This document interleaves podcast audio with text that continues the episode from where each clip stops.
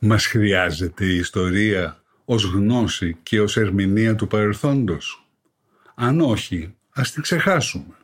Αν όμως την επικαλούμαστε κάθε τόσο, αν πανηγυρίζουμε για κάθε λογής ιστορικές επαιτίους, αν αγανακτούμε και ξεσηκωνόμαστε για ζητήματα ιστορικού χαρακτήρα, τότε πρέπει τουλάχιστον να γνωρίζουμε ιστορία. Διαφορετικά, η ψευδής ιστορία είναι κάποτε εξίσου επικίνδυνη με τις ψευδείς ειδήσεις, τα λεγόμενα fake news. Γι' αυτό και χρειάζεται επιγόντως να διορθωθούν μερικά λανθασμένα ιστορικά στερεότυπα που επικρατούν στη χώρα μας.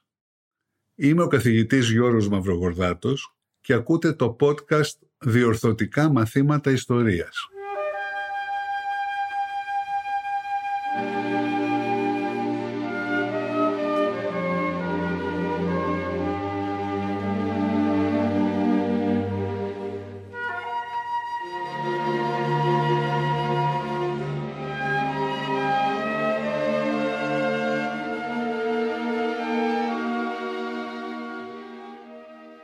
Στο προηγούμενο επεισόδιο είδαμε πώς χάρη στην πολιτική του Βενιζέλου το ελληνικό κράτος άρπαξε την ευκαιρία που παρουσιάστηκε με τους Βαλκανικούς πολέμους και πραγματοποίησε μόνο μιας το μεγαλύτερο μέρος των εδαφικών του βλέψεων.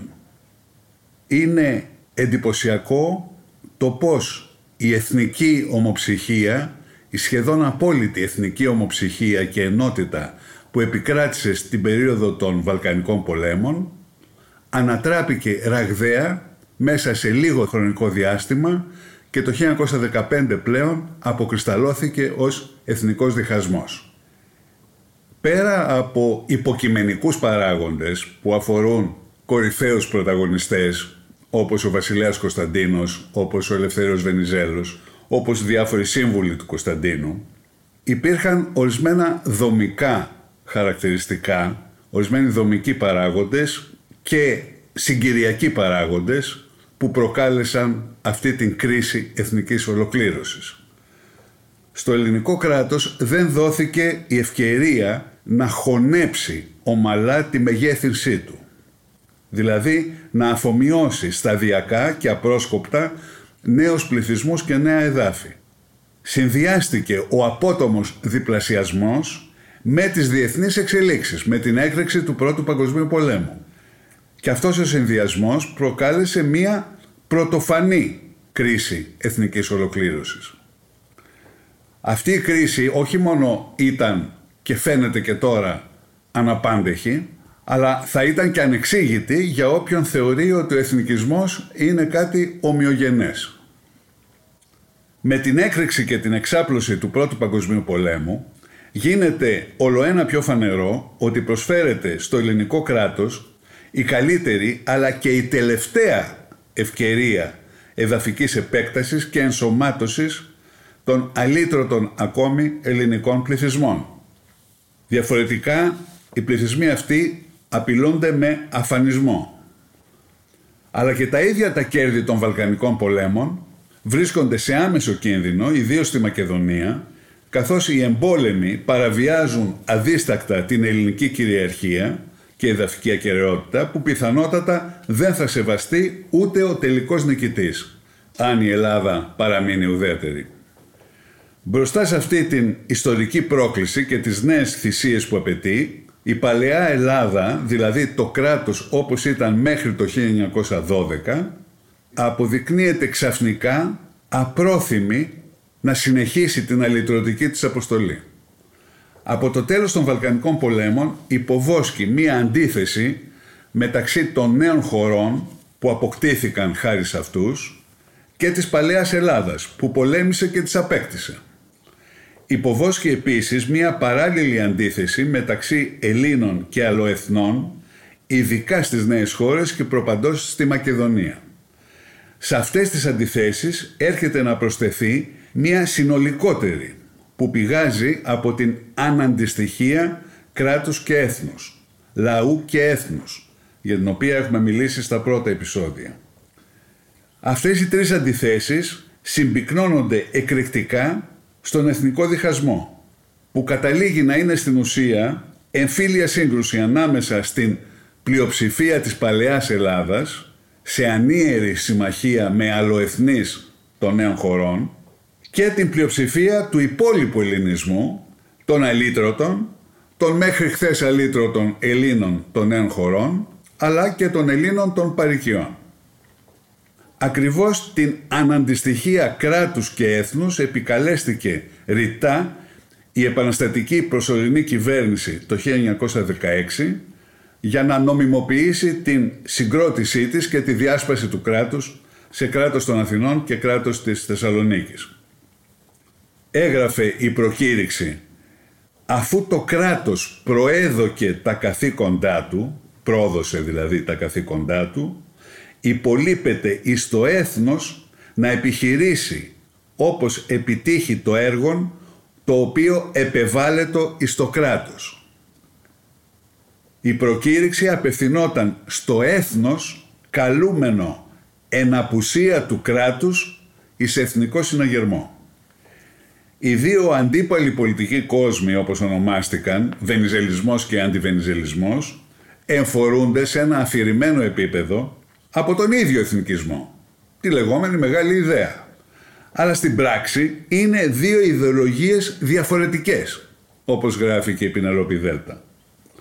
Ο βενιζελισμός είναι προπαντός αλυτρωτισμός, δηλαδή εθνικισμός που επιδιώκει την απελευθέρωση των αλύτρωτων ομοεθνών και την ενσωμάτωσή τους στο εθνικό κράτος. Για το Βενιζέλο αυτό αποτελεί εκπλήρωση υποχρέωσης προς τους αλήτρωτους αδελφούς. Έχει δηλαδή μία ηθική θεμελίωση. Ακριβώς όπως επιβάλλει ο εθνικισμός ως ιδεολογία. Αντίθετα, ο αντιβενιζελισμός παρά το μεγαλόστομο αλλά ανέξοδο βυζαντινό ρομαντισμό του γύρω από τον Κωνσταντίνο τον 12ο, δηλαδή τον διάδοχο του Κωνσταντίνου του Παλαιολόγου, καταλήγει να εκφράζει τον εσωστρεφή πατριωτισμό της παλαιάς Ελλάδας. Είδαμε στα πρώτα επεισόδια ότι ο εθνικισμός έχει διάφορες εκδοχές, ανάμεσα σε αυτές είναι και ο πατριωτισμός και μάλιστα πατριωτισμός ο οποίος μπορεί να είναι εσωστρεφής. Στην περίπτωση του αντιβενιζελισμού προκύπτει ότι μόνο τα παλαιά σύνορα φαίνεται ότι ενεργοποιούσαν αντίστοιχα αντανακλαστικά. Μία φανατική αντιβενιζελική εφημερίδα, για παράδειγμα, έγραφε «Ουδής Έλλην θα είδει με ταπαθίας, κανένας Έλληνας δεν θα δει με απάθεια, τους Γερμανοβουλγάρους να φτάνουν στη Λάρισα». Η απάθεια προφανώς τέριαζε στην περίπτωση της Ανατολικής Μακεδονίας που εκείνη την ώρα καταλαμβανόταν αμαχητή από τους Βουλγάρους. Έλεγε δηλαδή η εφημερίδα ότι όταν φτάσετε Γερμανοί και Βούλγαροι στη Λάρισα τότε θα σας πολεμήσουν. Για τον αντιβενιζελισμό προδοσία αποτελούσε η υποστήριξη στους Αγγλογάλους που κατέλειαν σε πολλά μέρη την κρατική κυριαρχία του κράτους του Κωνσταντίνου. Ως πράκτορες των Αγγλογάλων καταδιώκονταν και δολοφονούνταν μικρασιάτες πρόσφυγες στα Νοεμβριανά του 1916, ενώ όσοι πολεμούσαν για την ελληνική Μακεδονία, στο πλαίσιο του στρατού της Εθνικής Άμυνας, θεωρούνταν προδότες προς την πατρίδα και τον βασιλέα. Για την παλαιά Ελλάδα εχθρός δεν ήταν τόσο ο μακρινός Βούλγαρος, όσο ο ορατός Σενεγαλέζος, δηλαδή τα απικιακά στρατεύματα που χρησιμοποιούσε η Γαλλία στην Ελλάδα. Ο βενιζελικός αλυτρωτισμός κερδίζει τις πρώτες δάφνες του την 1η Μαΐου 1917 στη μάχη του Ραβινέ εναντίον των Γερμανοβουλγάρων. Ο αντιβενιζελικός πατριωτισμός κερδίζει τις δικές του δάφνες στις 18 Νοεμβρίου 1916 στη μάχη του Φιλοπάπου εναντίον των Γάλλων, των Βρετανών και των Ιταλών που είχαν αποβιβαστεί εκείνη την ημέρα από το στόλο που βρισκόταν στο Φάληρο.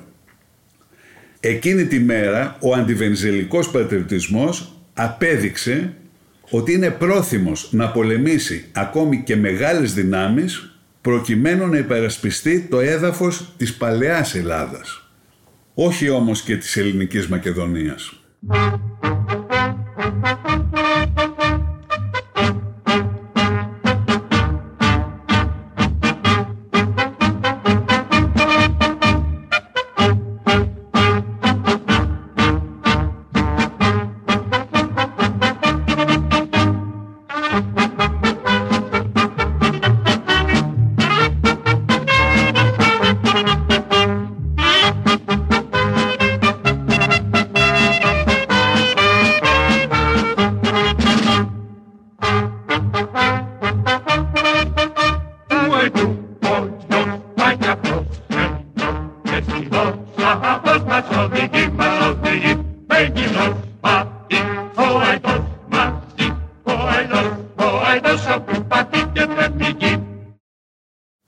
Την εκδίωξη του Κωνσταντίνου από τους Γάλλους και την επανένωση των δύο κρατών το 1917 με κυβέρνηση Βενιζέλου και βασιλέα τον Αλέξανδρο, σημειώθηκαν πρωτοφανής σε έκταση στασιαστικά φαινόμενα και λιποταξίες καθώς τα επιστρατευμένα συντάγματα της παλαιάς Ελλάδας κατευθύνονταν προς το μακεδονικό μέτωπο. Την ίδια εποχή το Σώμα Στρατού Εθνικής Αμήνης κέρδιζε στις 17 Μαΐου 1918 την περίλαμπρη νίκη του Σκρά εναντίον των Βουλγάρων με βαρύτατες απώλειες. Οι τρεις μεραρχίες του, αρχιπελάγους Κρήτης και Σερών, αντιπροσώπευαν ένα στρατό αποκλειστικά των νέων χωρών που πολεμούσε ήδη από δύο σχεδόν χρόνια αλλά οι πρόσφατα επιστρατευμένοι της παλαιάς Ελλάδας έμεναν εγκλωβισμένοι στον Κωνσταντινισμό. Η πατριωτική έξαρση που προκάλεσε η μεγάλη νίκη του Σκρά δεν τους άγγιξε καθόλου και δεν εμπόδισε να εκραγεί 20 μόλις μέρες αργότερα στα Σέρβια στάση στο 12ο Σύνταγμα Πεζικού, το οποίο διαλύθηκε, καθώς περίπου χίλιοι στασιαστές λιποτάκτησαν και επιχείρησαν να γυρίσουν στα χωριά τους στη Δυτική Στερεά Ελλάδα. Μερικοί κωνσταντινικοί αξιωματικοί τυφλώθηκαν τόσο από την αφοσίωσή τους στον στρατιλάτη Κωνσταντίνο, ώστε αυτομόλυσαν στους Γερμανοβουλγάρους. Στην Ελλάδα των δύο υπήρων και των πέντε θαλασσών που πρόβαλε ο Βενιζελισμός ως επίτευγμα του Βενιζέλου με τη συνθήκη των Σευρών, ο αντιβενιζελισμός αντέταξε απερίφραστα την μικράν αλ έντιμον Ελλάδα. Μία από τις πιο ολοκληρωμένες αναλύσεις του συνθήματος είναι όσα έγραφε ο κατεξοχήν ιδεολόγος του αντιβενιζελισμού Γεώργιος Βλάχος στην Καθημερινή τον Οκτώβριο του 1920 καλωσορίζοντας τη χείρα του Γεωργίου του Πρώτου Βασίλισσα Όλγα που επέστρεψε στην Αθήνα καθώς χαροπάλευε ο εγγονός της Βασιλέας Αλέξανδρος. Ο Βλάχος της λέει ότι η Ελλάδα του 1920, την οποία βάζει σε εισαγωγικά, σαν να μην είναι αυθεντική Ελλάδα, είναι πολύ διαφορετική από την Ελλάδα που γνώρισες εσύ όταν ήρθες το 1868, νιόπαντρη με τον Γεώργιο τον Πρώτο. Και γράφει ο Βλάχος, άνθρωποι έφτασαν εκ πάσης γωνίας. Οι ξένοι ως Έλληνες, οι Έλληνες ως ξένοι με αριστοτεχνικό τρόπο αμφισβητεί εδώ την εθνική υπόσταση του ίδιου του Βενιζέλου και πολλών οπαδών του, είτε δεν είναι αυθεντικοί Έλληνες, είτε είναι Έλληνες αλλά ξενόδουλοι, όργανα των ξένων. Και νοσταλγεί απερίφραστα ο Βλάχος την καλή εποχή κατά την οποία το μικρά η Ελλάς αλλά πατρίς των Ελλήνων και όχι μεγάλη αλλά φέουδων ξενικών. Τυφλωμένοι από τον δικό τους εθνικισμό, ο Βενιζέλος και οι φιλελεύθεροι πίστεψαν ότι στις εκλογές του 1920 το έθνος δεν μπορούσε παρά να εγκρίνει τη δημιουργία της Μεγάλης Ελλάδας και τον δημιουργό της, παραβλέποντας κάθε άλλο ζήτημα. Αλλά δεν ψήφιζε ολόκληρο το έθνος στις εκλογές, ούτε ψήφιζε μόνο αυτό υπήρχε ακόμη μεγάλη αναντιστοιχία μεταξύ κράτους και έθνους, μεταξύ λαού και έθνους. Δεν ψήφισαν οι Έλληνες της Μικράς Ασίας, του Πόντου, της Βορείου Υπήρου, της Κύπρου, ούτε βέβαια οι Έλληνες των παρικιών. Ψήφιζαν όμως συμπαγείς μάζες αλλοεθνών, Τούρκων, Βουλγάρων, Σεφαραδιτών Εβραίων και Αλβανών Τσάμιδων, που είχαν γίνει πολίτες του ελληνικού κράτους με την προσάρτηση των νέων χωρών. Επιπλέον ένα μέρος του έθνους εξακολουθούσε να βλέπει αδιάφορα ή και εχθρικά το μεγάλωμα της Ελλάδας. «Δεν τα θέλουμε», κράβγαζε ρυθμικά στην Αθήνα το αντιβενζελικό πλήθος για τη Θράκη και τη Σμύρνη, όπως σημειώνει αγανακτισμένη η Πινελόπη Δέλτα στο ημερολόγιό της το Δεκέμβριο του 1920.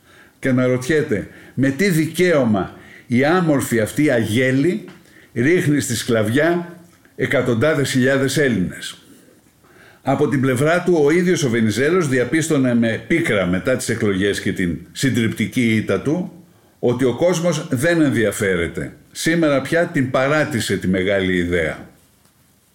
Αυτό που δεν κατανόησαν οι Βενιζελικοί ήταν ότι στην Παλαιά Ελλάδα το πρωτεύον ήταν η Βενιζελική τυραννία στο διάστημα 17 με 20.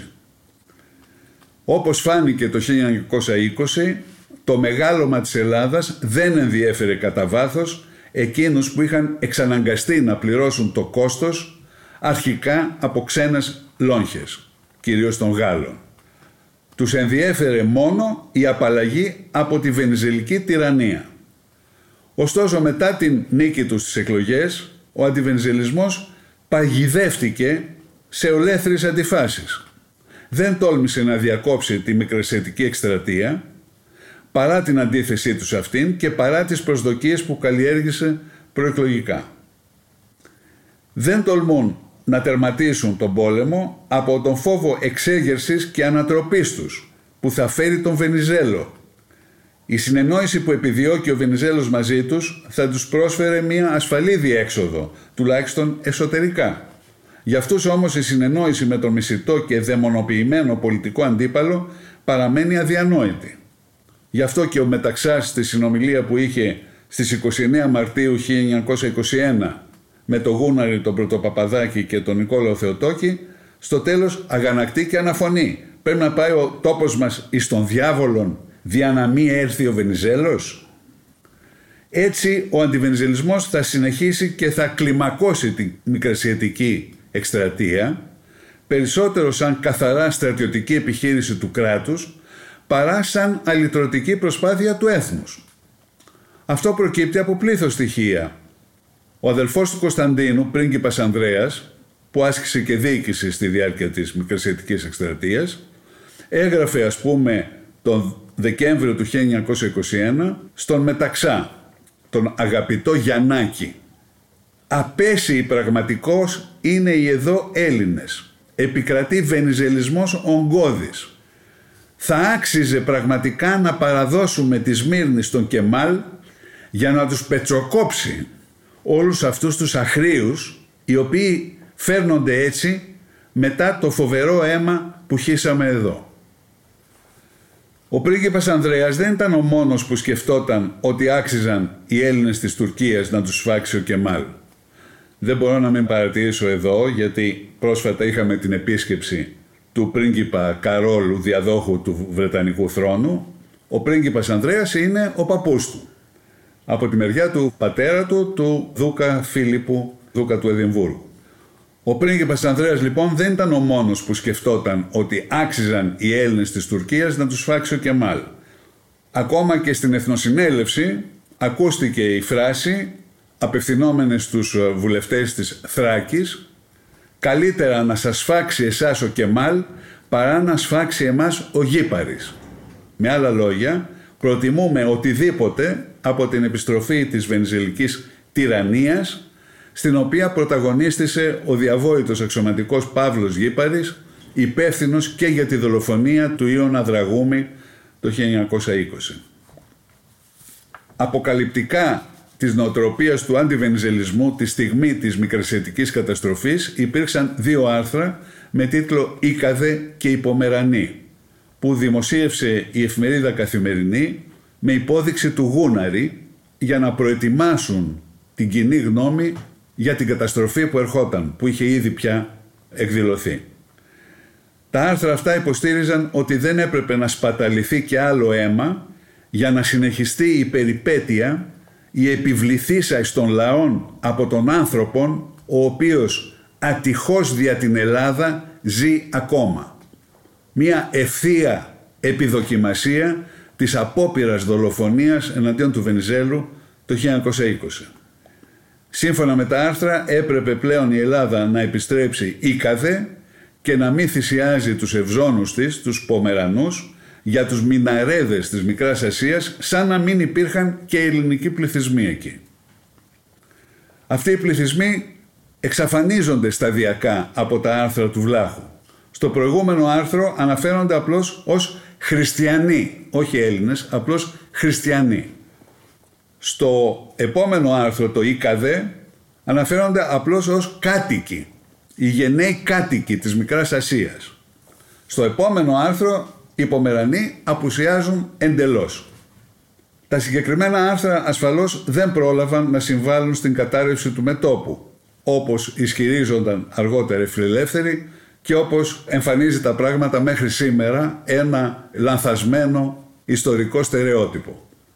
Στην κατάρρευση του μετόπου είχαν συμβάλει άλλα παραπλήσια αλλά προγενέστερα άρθρα του ίδιου του Βλάχου και πολλών άλλων αντιβενιζελικών.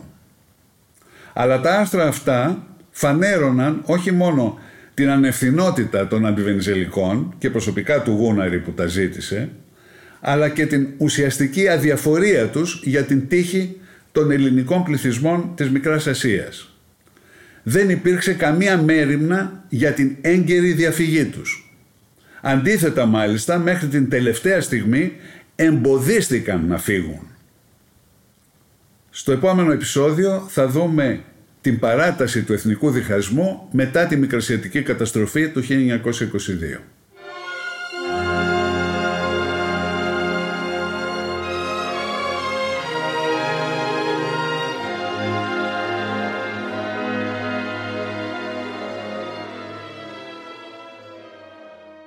Περισσότερες λεπτομέρειες καθώς και βιβλιογραφικές αναφορές μπορείτε να βρείτε στο τελευταίο μου βιβλίο που έχει τον τίτλο «Εθνική Ολοκλήρωση και Διχόνοια, η ελληνική περίπτωση».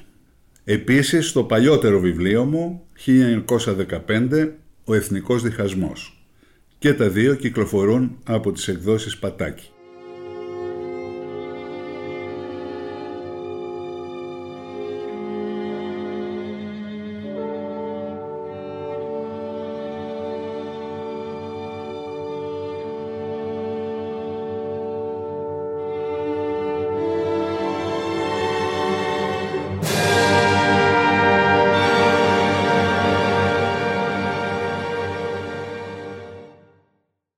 Ακούσατε το podcast «Διορθωτικά μαθήματα ιστορίας» με τον καθηγητή Γιώργο Μαυρογορδάτο.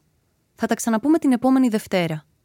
Μπορείτε να ακούσετε διορθωτικά μαθήματα ιστορίας στο pod.gr, στο Spotify, στο Apple Podcasts, Google Play Music ή σε όποια εφαρμογή ακούτε μουσική ή podcast στο κινητό σας.